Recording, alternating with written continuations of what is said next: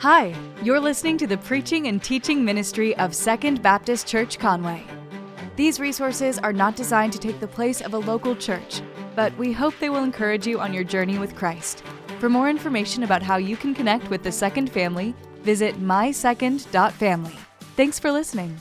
A couple of weeks ago, I guess about a week and a half ago now, uh, we were here uh, working. I was in my office, and um, a notification came through. We use this online chat system, and uh, a notification came through and said uh, that somebody had just delivered fresh homemade cookies to the office. All right, and let me just tell you, when this happens, uh, it's like a celebration in the office. Whenever people bring things, that's not the point of what I'm telling you right now, but we enjoy when people bring things to the office. All right, so anyway, so the chap came through, and um, and I was sitting there and I was working, and I thought I'm going to finish just a couple more things, and then I'll go to the kitchen and I'll get one of these one of these cookies. Well, by the time I finished and got to the kitchen, there was not a cookie in sight. Right? There wasn't even any evidence. There was no plate on the counter. Uh, there was no crumbs on the. Ca- there was there was nothing. And so I, you know, I start. I go on the hunt. I start. What happened to these things? I know that I saw the notification, and so I start going to people's offices, and I'm like, "Hey, I heard something about cookies. I see no cookies. Do you know anything about this?" And they're like, "Yeah, I, I didn't get any either." And so I was, you know, so it's kind of weird, but I start going to different offices. I make it down the hall and I go to our college minister's office, Donnie De La Cruz, um, and I say, hey man, you know anything about these cookies? And he goes, oh yeah, I had some. and I said, some? I didn't even have one. And uh, he's like, yeah, I had some. They were, they were good. And so in that moment, we're going to talk about feelings this morning, all right? And so in that moment, I felt several things. I, I, felt love for the cookies, right? I felt sadness that there were no more cookies. I felt personally attacked that nobody had saved me a cookie. And then maybe more than anything, I felt rage towards Donnie De La Cruz for eating some of the cookies, right?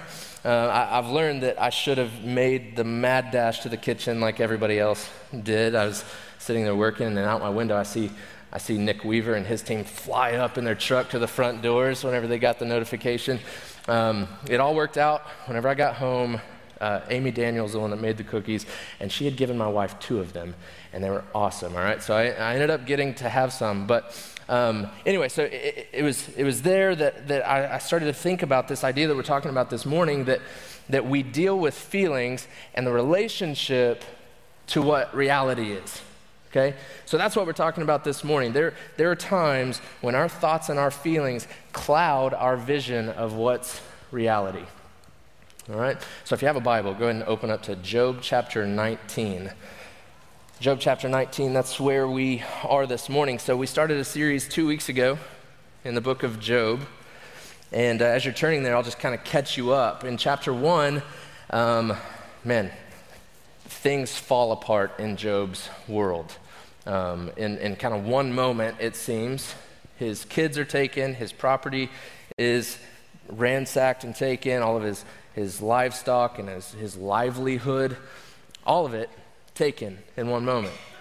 In chapter 2, it gets worse. He's struck with this disease, this skin disease that's all over his body. And, and in chapter 2, we see him sitting essentially in the city dump and he's there and he's got broken pieces of pottery and he's just scraping the sores on himself, just trying to get some kind of relief, right?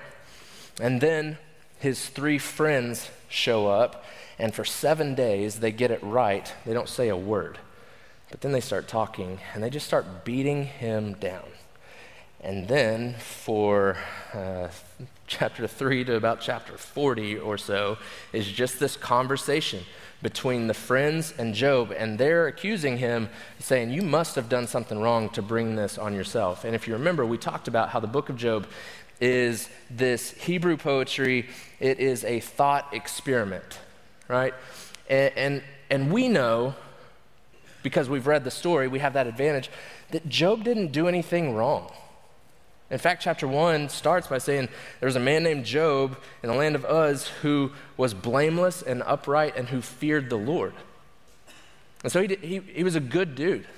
He didn't do anything to bring it on. And then tragedy hits, disaster strikes, and chapter 1 ends, in verse 20 says that he falls down in grief, which we understand that. But then it says he begins to worship. And that's a little bit maybe difficult for us to grasp, but it says that he began to worship in that moment. He said, Blessed be the name of the Lord who gives and takes away. And verse 22 of chapter 1 says, In all this, Job didn't sin. And so he starts blameless, tragedy hits, he worships, and he's still righteous. Chapter 2, uh, chapter 2, verse 10 says the same thing. He's sitting there, he's got this disease all over him, and it says in all this he, he didn't sin. And so we know that he, he didn't in some way bring this upon himself. He's not running from God. He didn't, uh, he's not guilty of some kind of sin that, that brought all this on just for whatever reason. God has caught him, and he doesn't understand why. And this book, it teaches us, again, it's a thought experiment, it teaches us that things are not always black and white. That God doesn't run the universe the way that we would. You know, we would probably say if you're good, you get good. If you're bad, you get bad. But that's, we know from life experience, that's not how things play out. In fact, the question why is asked around 25 times in the book of Job. And just spoiler alert, it's never answered. Right? And so, what we are meant to do whenever we open this book is to wrestle with the thoughts, wrestle with the ideas that are presented here. And chapter 19 this morning is where we're going to be, and that is a response to his friend whose name is Bildad. All right, not a popular name in 2021, but that's his name. And he is making two accusations against Job. You can find those in chapter 18, verse 21. But basically, he's accusing Job of being an unjust man and not knowing God. Okay? He's saying you're unjust and you don't know God. That's the reason all this is happening. And again, as readers, we have the advantage of knowing that's not true. It's not true. Those are false accusations against Job. He is a just man. He does know God. He fears the Lord. And so, chapter 19 is Job's response to Bildad, trying to vindicate himself, trying to prove his point, going, I, I didn't bring this on myself. I don't know why it's happening, but I didn't bring it on myself. And this chapter captures probably one of the lowest points in, in Job's life, both emotionally and spiritually, but it's also one of his highest. This, this chapter reads a lot like a roller coaster. You know what I'm talking about? Where you've been on a roller coaster and you're, you're down low and then you're, you're way up high the next minute and you're turning and you're spinning. That's kind of how this chapter is. There's deep, deep despair, and then there's soaring hope. And uh, I want us to examine both of those this morning, all right? So are you ready? Job chapter 19, let's jump in at verse 1. In, in, chapter 18, Bildad starts by saying, How long until you stop talking? And Job in chapter 19, verse 1 says, How long will you torment me? It's a response, right? And so Job says, How long will you torment me and crush me with words? Look at verse 3, chapter 19. You have humiliated me 10 times now and you mistreat me with shame, even if it's true that I've sinned, my mistake concerns only me. If you really want to appear superior to me and would use my disgrace as evidence against me, then understand that it's God who has wronged me and caught me in his net. Again, he's responding to chapter 18. In chapter 18, verse 8, Bildad says, You're unjust. You must have walked into this trap. You must have walked into this net in some way. And here in chapter 19, Job says, I didn't walk into it. God just caught me in his net. That's how he feels. Look at verse 7. He says, I cry out violence, but I get no response. I call for help, but there's no justice. He, talking about God, has blocked my way so that I cannot pass through. He has veiled my paths with darkness. He has stripped me of my honor and, and removed the crown from my head. He tears me down on every side so that I am ruined. He uproots my hope like a tree. His anger burns against me, and he regards me as one of his enemies. His troops advance together. They construct a ramp against me and camp around my tent. That's how he feels. So, this section, we're looking at how he feels, and he's saying, I feel all of these different ways. In this section, uh, his feelings are completely real to him. Completely real. The things that he's feeling, he feels are so real. This is an excruciating situation. Verse 3, uh, he says, 10 times. You've humiliated me 10 times. He's not actually counting specific instances 10 different times. What he's saying in the Bible, the number 10 is the number of completion. He's saying, You have fully humiliated me, completely. He feels utterly uh, and completely humiliated and torn down. And he feels a couple of different ways. First, he feels attacked. Okay, he feels attacked in this in this section and he feels attacked by his friends and i'm not really going to dive in too deep here but he says why are you beating me down and, and then in verse 21 and 22 he says have mercy on me be good friends right and i know that you're going to talk about that in your small groups or maybe you already have this idea of being a good friend in times of suffering but i think we just need to understand that you have a lot of power as a friend in times of suffering your words can either help build someone up or they can tear them down.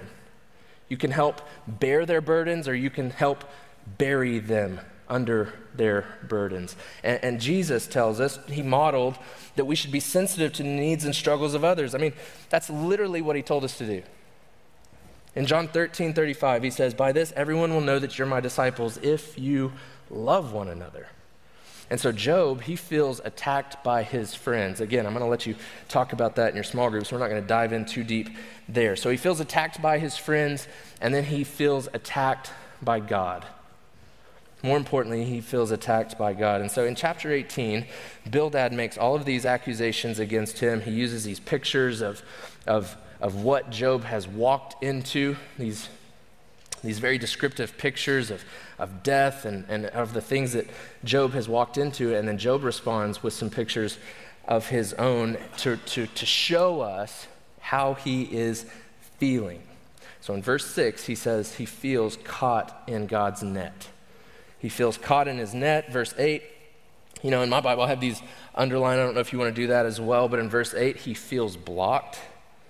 Verse 9, he feels stripped of honor. Verse 10, he's, he feels torn down and ruined. He feels uprooted like a tree. Verse 11, he, he, he says, His anger burns against me, and, and God regards me as his enemy. He feels like an enemy of God. And he goes on to say that it feels like his armies are just surrounding me, that they're attacking me. And he feels like God is out to get him. Remember, Job is in the story. He doesn't have the advantage of reading the story like we do. We know that God is not mad at him, God's not against him. We know that God's not actually marching his armies around his tent, but Job feels that way. He feels attacked, he feels trapped, he feels ruined, all right? So Job feels attacked, and secondly, Job feels alone. He feels alone. Let's look at verse 13. It says that he, talking about God, has removed my brothers from me. My acquaintances have abandoned me. My relatives stop coming by, and my close friends have forgotten me. My house guests and female servants regard me as a stranger. I am a foreigner in their sight. I call for my servant, but he doesn't answer, even if I beg him with my own mouth. Verse 17, my breath is offensive to my wife. And I know that may make us kind of giggle a little bit. He's not trying to be funny. He's saying, my wife can't stand to be around me. You know, she can't even stand to be, be around me, and my own family finds me repulsive. Verse 18, even young boys scorn me. When I stand up, they mock me. He was one of the greatest guys in this region, one of the most powerful, had all these things. And now these young boys, which is an extreme sign of disrespect, are mocking him, disrespecting him. Verse 19, all of my best friends despise me. And then I think this summarizes it well how he's feeling. Those I love have turned against me. That's how he feels. He feels isolated, he feels abandoned, he feels alone. And you probably know whenever you're going through something tough, you're going through a time of suffering, you're going through a, a hard time, may you need somebody to lean on. You need a friend, you need a loved one to walk beside you. And it's, it's in those moments where you're walking through something tough. If you feel like you're in it all by yourself, it makes it so much worse, right? And that's how Job feels. He feels that he has no one. Now, I want to say that it does feel a bit weird to preach about feelings. it's not something that, that, that Baptists typically do right? We don't like to talk about our feelings a whole lot. We like the doctriny, heady, theology type stuff, and, and feelings are like for the charismatics or something, right? So it feels weird, but I want you to hear that feelings are real, especially in times of suffering. Especially in times of suffering. But, but we need to, to hear this. It, your feelings are real, but they aren't always reality. Your feelings are real, but they're not always reality. So I don't want to invalidate how you feel this morning, but, but I want you to understand that your feelings are not usually a fully informed picture of reality. And so I'm not saying that Job just needs to look on the bright side or put on a smile, and, then I, and that's not what I'm saying to us this morning either. But we know that God is not out to get Job, but he feels that way. And so I don't know I don't know what you're going through this morning. I don't know what you've walked in here with. Maybe, maybe you're dealing with some difficult things, a, a, difficult diagnosis. Maybe you, you have some family issues going on. Maybe you have a child who's just making all kinds of horrible decisions. Maybe, maybe the pandemic has been really hard on your home and your job. I don't know. I don't know what it is that you're walking in here this morning, but maybe you feel attacked. Maybe you feel alone. And I heard somebody way smarter than me one time say that, that all of us are either walking out of a storm, we're currently in a storm, or we're about to walk into a storm. And unfortunately, that's just how life goes. And so when it's it's in those moments where we have a couple of different things that we can do. We can decide how we're going to respond. You can either respond negatively and turn to things like alcohol or abusive relationships or all these different negative things that you can turn to whenever you're in those situations, or in times of suffering, we can, we can understand and know that we're not going to allow ourselves to spiral down into our feelings to the point where you lose touch of reality. And, and we see that Job does that in the story. He feels hopeless, all right? He feels hopeless, but but look what happens. Look at verse 25 with me. Job says, But I know. But I know. At this lowest, darkest point of his life, he feels completely hopeless, but he says, But I know. What does it mean to know something? It means to be absolutely certain or sure about something. So, what does he know? What does he, what does he know? Let's keep going. But I know that my Redeemer lives, and at the end, he will stand on the dust. Even after my skin has been destroyed, yet I will see God in my flesh. I will see him myself. My eyes will look at him, and not as a stranger. My heart longs within me, or maybe better said, I can't wait. And so, what is he looking for? He's looking for a redeemer. He says he has a redeemer. It's this very personal thing, my redeemer, right? And, and, so in this story, Job is looking for vindication. He's looking to respond to Bildad and the other friends and go, look, I, I did not do something to bring this on myself, and I wish somebody would step forward and vindicate me and tell the truth about my situation. That's what he's thinking of whenever he thinks of this redeemer. He's not thinking 2,500 years before Jesus came of a man named Jesus Christ who would die on a Roman cross. He's not got that in his mind, but he does have in his mind the Lord, Yahweh, being his Redeemer who will vindicate him. Okay? And so, what is a kinsman redeemer? That's what he has in mind. What is a kinsman redeemer? It's all throughout the Old Testament. It's this theme that runs throughout it, and that's what Job is thinking. And so, before I tell you what a kinsman redeemer does, I need to tell you the criteria for being a kinsman redeemer. All right, so the, the criteria, uh, there's three of them, has to be a blood relative, has to be somebody who's able to redeem the situation, and somebody who's willing to, to redeem the situation. Okay? So they have to be blood, they have to be able, have to be willing. And so there's, there's several times in the Old Testament, there's a lot of things that we see kinsmen redeemers do. Here's a few of them. They, they can avenge a death. So if somebody is wrongfully murdered, they can avenge that death. Uh, Deuteronomy 19 says. They can go in and reclaim and restore property. If somebody owns something and it gets taken, they can go in and, and, and, redeem that back to the family. They can get it back, or maybe the relative dies, they can go in and say, I'm the next closest bloodline, and I'm able to, I'm able to pay for it. I'm able to redeem this, this land.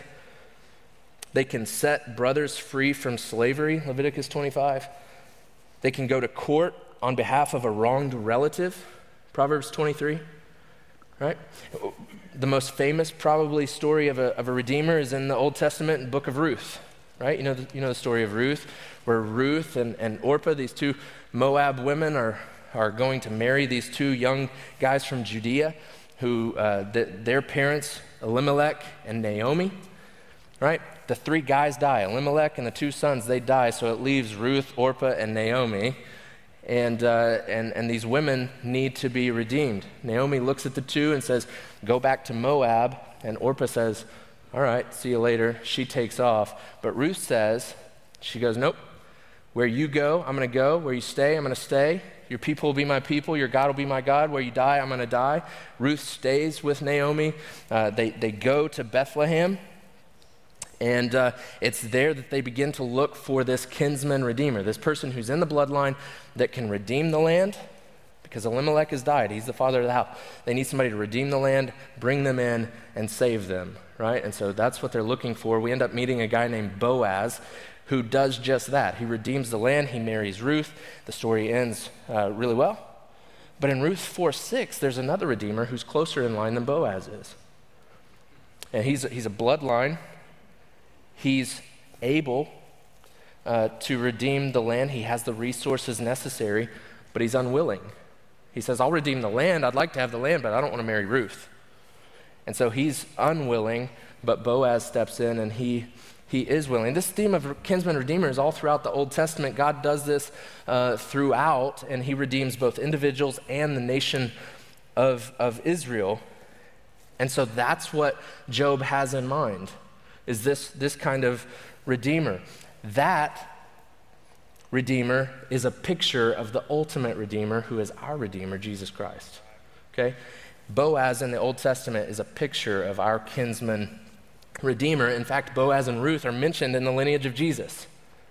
Uh, of this guy who came in and it was the kinsman redeemer. So Jesus is our kinsman redeemer. Look at those three criteria with me. That has to be blood, has to be of the bloodline. Jesus came to this earth, he put on skin and bone, he inserted himself into the bloodline of humanity for us. John 1:14, the word became flesh and dwelt among us. Right? He knew these people are going to mock me, they're going to hate me, they're going to kill me, but I know in order for men to be redeemed, there has to be blood. And so Jesus comes in, he's of the bloodline, he's also able.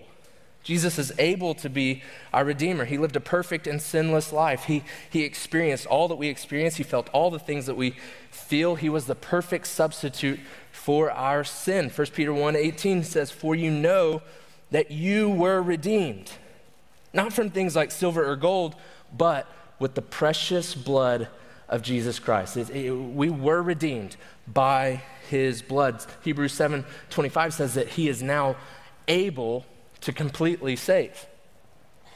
So, Jesus, through his perfect life, his perfect blood that he shed for us, he is able to save us. And then the third criteria, have to be willing. And maybe most importantly, Jesus was willing to come and redeem. He willingly laid down his life for you and me. He wasn't murdered. If you ever hear somebody say that Jesus was murdered, stop them. Say, no, no, no. John 10 18 says, Jesus says, No one takes from me my life, but I willingly lay it down.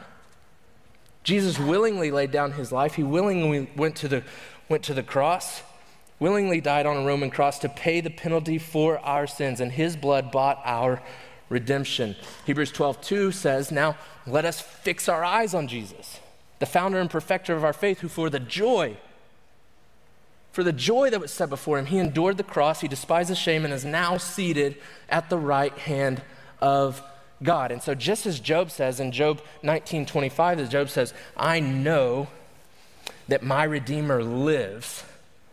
Our Redeemer lives. He is alive. He is victorious. Jesus didn't stay dead. He came back alive. He ascended into heaven. And he sits right now. We don't think a lot about what Jesus is doing right now. Right now, he is seated at the right hand of God, interceding for you. That's what he's doing. And one day he's coming back. He'll stand on this earth to vindicate and collect his people. Revelation 1:17, John, the, the revelator, says, he says, I, I, I saw him, and I fell at his feet as though I was dead. But then he put his right hand on me. He says, Don't be afraid. I was the first and the last. I am the living one. Behold, I was dead but now I'm alive forever and ever, and I hold the keys to death and hell forever. That's what Jesus says, right?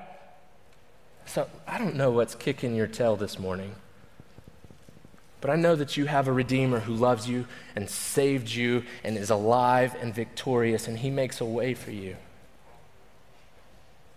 He completely owns death and hell forever. He holds the keys to it. Jesus is willing to save, He's able to save, He is alive and victorious. He is our Redeemer. And so, just like Job, there is no life too messed up that God can't redeem. There's nothing outside of His reach. And so, I want to ask you this morning do you know Him as your Redeemer? If you don't, if you don't know Jesus, you are stuck in your sin problem and you need a, a Redeemer. The good news is, Jesus has done that. He was able and he was willing and he did it. And so if you would just cry out to him, confess your sins to him, he will save you. And so maybe that's you this morning. Maybe you don't have a relationship with Jesus. Your first step, all right, is to make that step towards Jesus. And in the seat in front of you, there's these little cards you can just check on there. I want to know Jesus today. And you can bring it to me or Josh out here. You can put it in the black boxes. You can go talk to somebody in this room after we're finished. I mean, there's a lot of different ways, but get it right this morning. Leave here with the hope of the Redeemer. So, in the story, in the story of Job, Job's heart was hurt and confused, but his head was confident in the Lord. He was confident in the Lord. And so here's the picture there's, there's times where we are hurt, where we are torn up over something, and it's real and it hurts and it's not fair. But in those moments, your head has to step in and remind yourself of what you know to be true that you have a God who loves you, a God who saved you, a God who ultimately has conquered everything. When everything else is chaos and it feels hopeless, trust what you know Jesus is Lord. And one day, like Job says, you're going to see him with your own eyes. There's a man, his name is Adoniram Judson, maybe the greatest Baptist you've never heard of. He was a, a, missionary to Burma in the 1800s. He's called the, the father of American missions.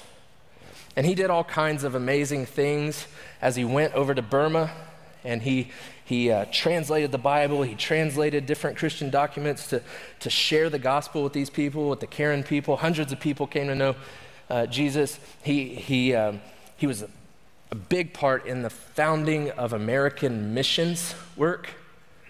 As Southern Baptists, we have a thing that we're proud of called the IMB, the International Mission Board. Started in 1845.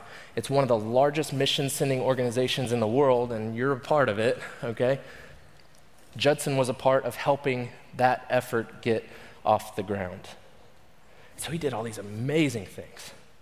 But he also had a really difficult life. Had a really difficult life. His family encountered suffering and sickness and tragedy. In 1824, there was a war between Burma and England. And all of the men who looked Western were gathered up and thrown into prison. And Judson was one of those. And in that prison, which the prison guards were convicted murderers, he was tortured. Many of the people in prison died. And Adoniram Judson was able to make it out of prison because he was able to translate the peace negotiations. And so he made it out of prison. A short time after he's out of prison, his wife Nancy dies. Six months later, his two year old daughter dies. And then at the time he's in Burma, he'll lose three children and two wives. Extremely, extremely difficult situation here. He ends up secluding himself. He goes into the jungles of Burma and just to hide. He builds a, a hut that he named the Hermitage. And, and, and he basically goes out there to die. He eats very small rations of rice. He even at one point digs his own grave out there. The locals were afraid that, that he was going to be killed by the, by the tiger infested jungle that he's now living in by himself. But at some point in that 40 days that he was out there, he, he remembered the hope that he has in Jesus. And it's like, it's almost like this Job story. I feel all these ways, and this is not fair. And, but I know that my Redeemer lives. And at the end, he's going to stand on the dust, and I'm going to see him with my own eyes. And so Judson comes out of the jungle, and he goes back. And, and, and because of that, thousands of people today know Jesus. And he says, if I had not felt certain that every additional trial was ordered by infinite love and mercy, I could not have survived my accumulated suffering. Basically, what he's saying is if I didn't just feel like God was going to use it for some kind of good, there's no way I could have encountered that amount of suffering. Man, Adoniram Judson's story, the story of Job here, is teaching us this morning that a high view of God is the only thing that sustains in times of suffering. I don't know how people make it through without Jesus. To trust that not only does He allow these things to happen, but in some ways He's ordaining them for our good. And sometimes, man, the most righteous thing that we can do is just come to Him with honesty in our, in our heart and in our voice, with tears in our eyes, and just go, I, I don't understand it. It's not fair, but you run to him because you know that he's the one to run to. That he redeems, that he saves, that he makes all things new. And he never told us just to put on a smile, and that's not what I'm suggesting this morning. But when the going gets tough, trust what you know. Trust what you know, that you are secure in your Redeemer, that He'll never leave you or forsake you, that He says things like, If you're weary, come to me, and I'll give you rest. John 16, 33, Jesus says, I'm telling you these things so that you'll have peace. In this world, you will have suffering. You're like, wait, Jesus, those two things don't go together peace and suffering. He says, yeah, I'm telling you so that you'll have peace. In this world, you will have suffering. You will. Absolutely. Mark it down. But take heart because I have overcome the world. And your feelings are real but they're not reality. And the reality in all situations and all of life is that Jesus is our living and victorious Redeemer who is able and willing to save. Thank you for listening to the preaching and teaching ministry of Second Baptist. We hope that we will see you in person this next Sunday. To find more information about service times, location, and ministry offerings, visit mysecond.family. Thank you for listening.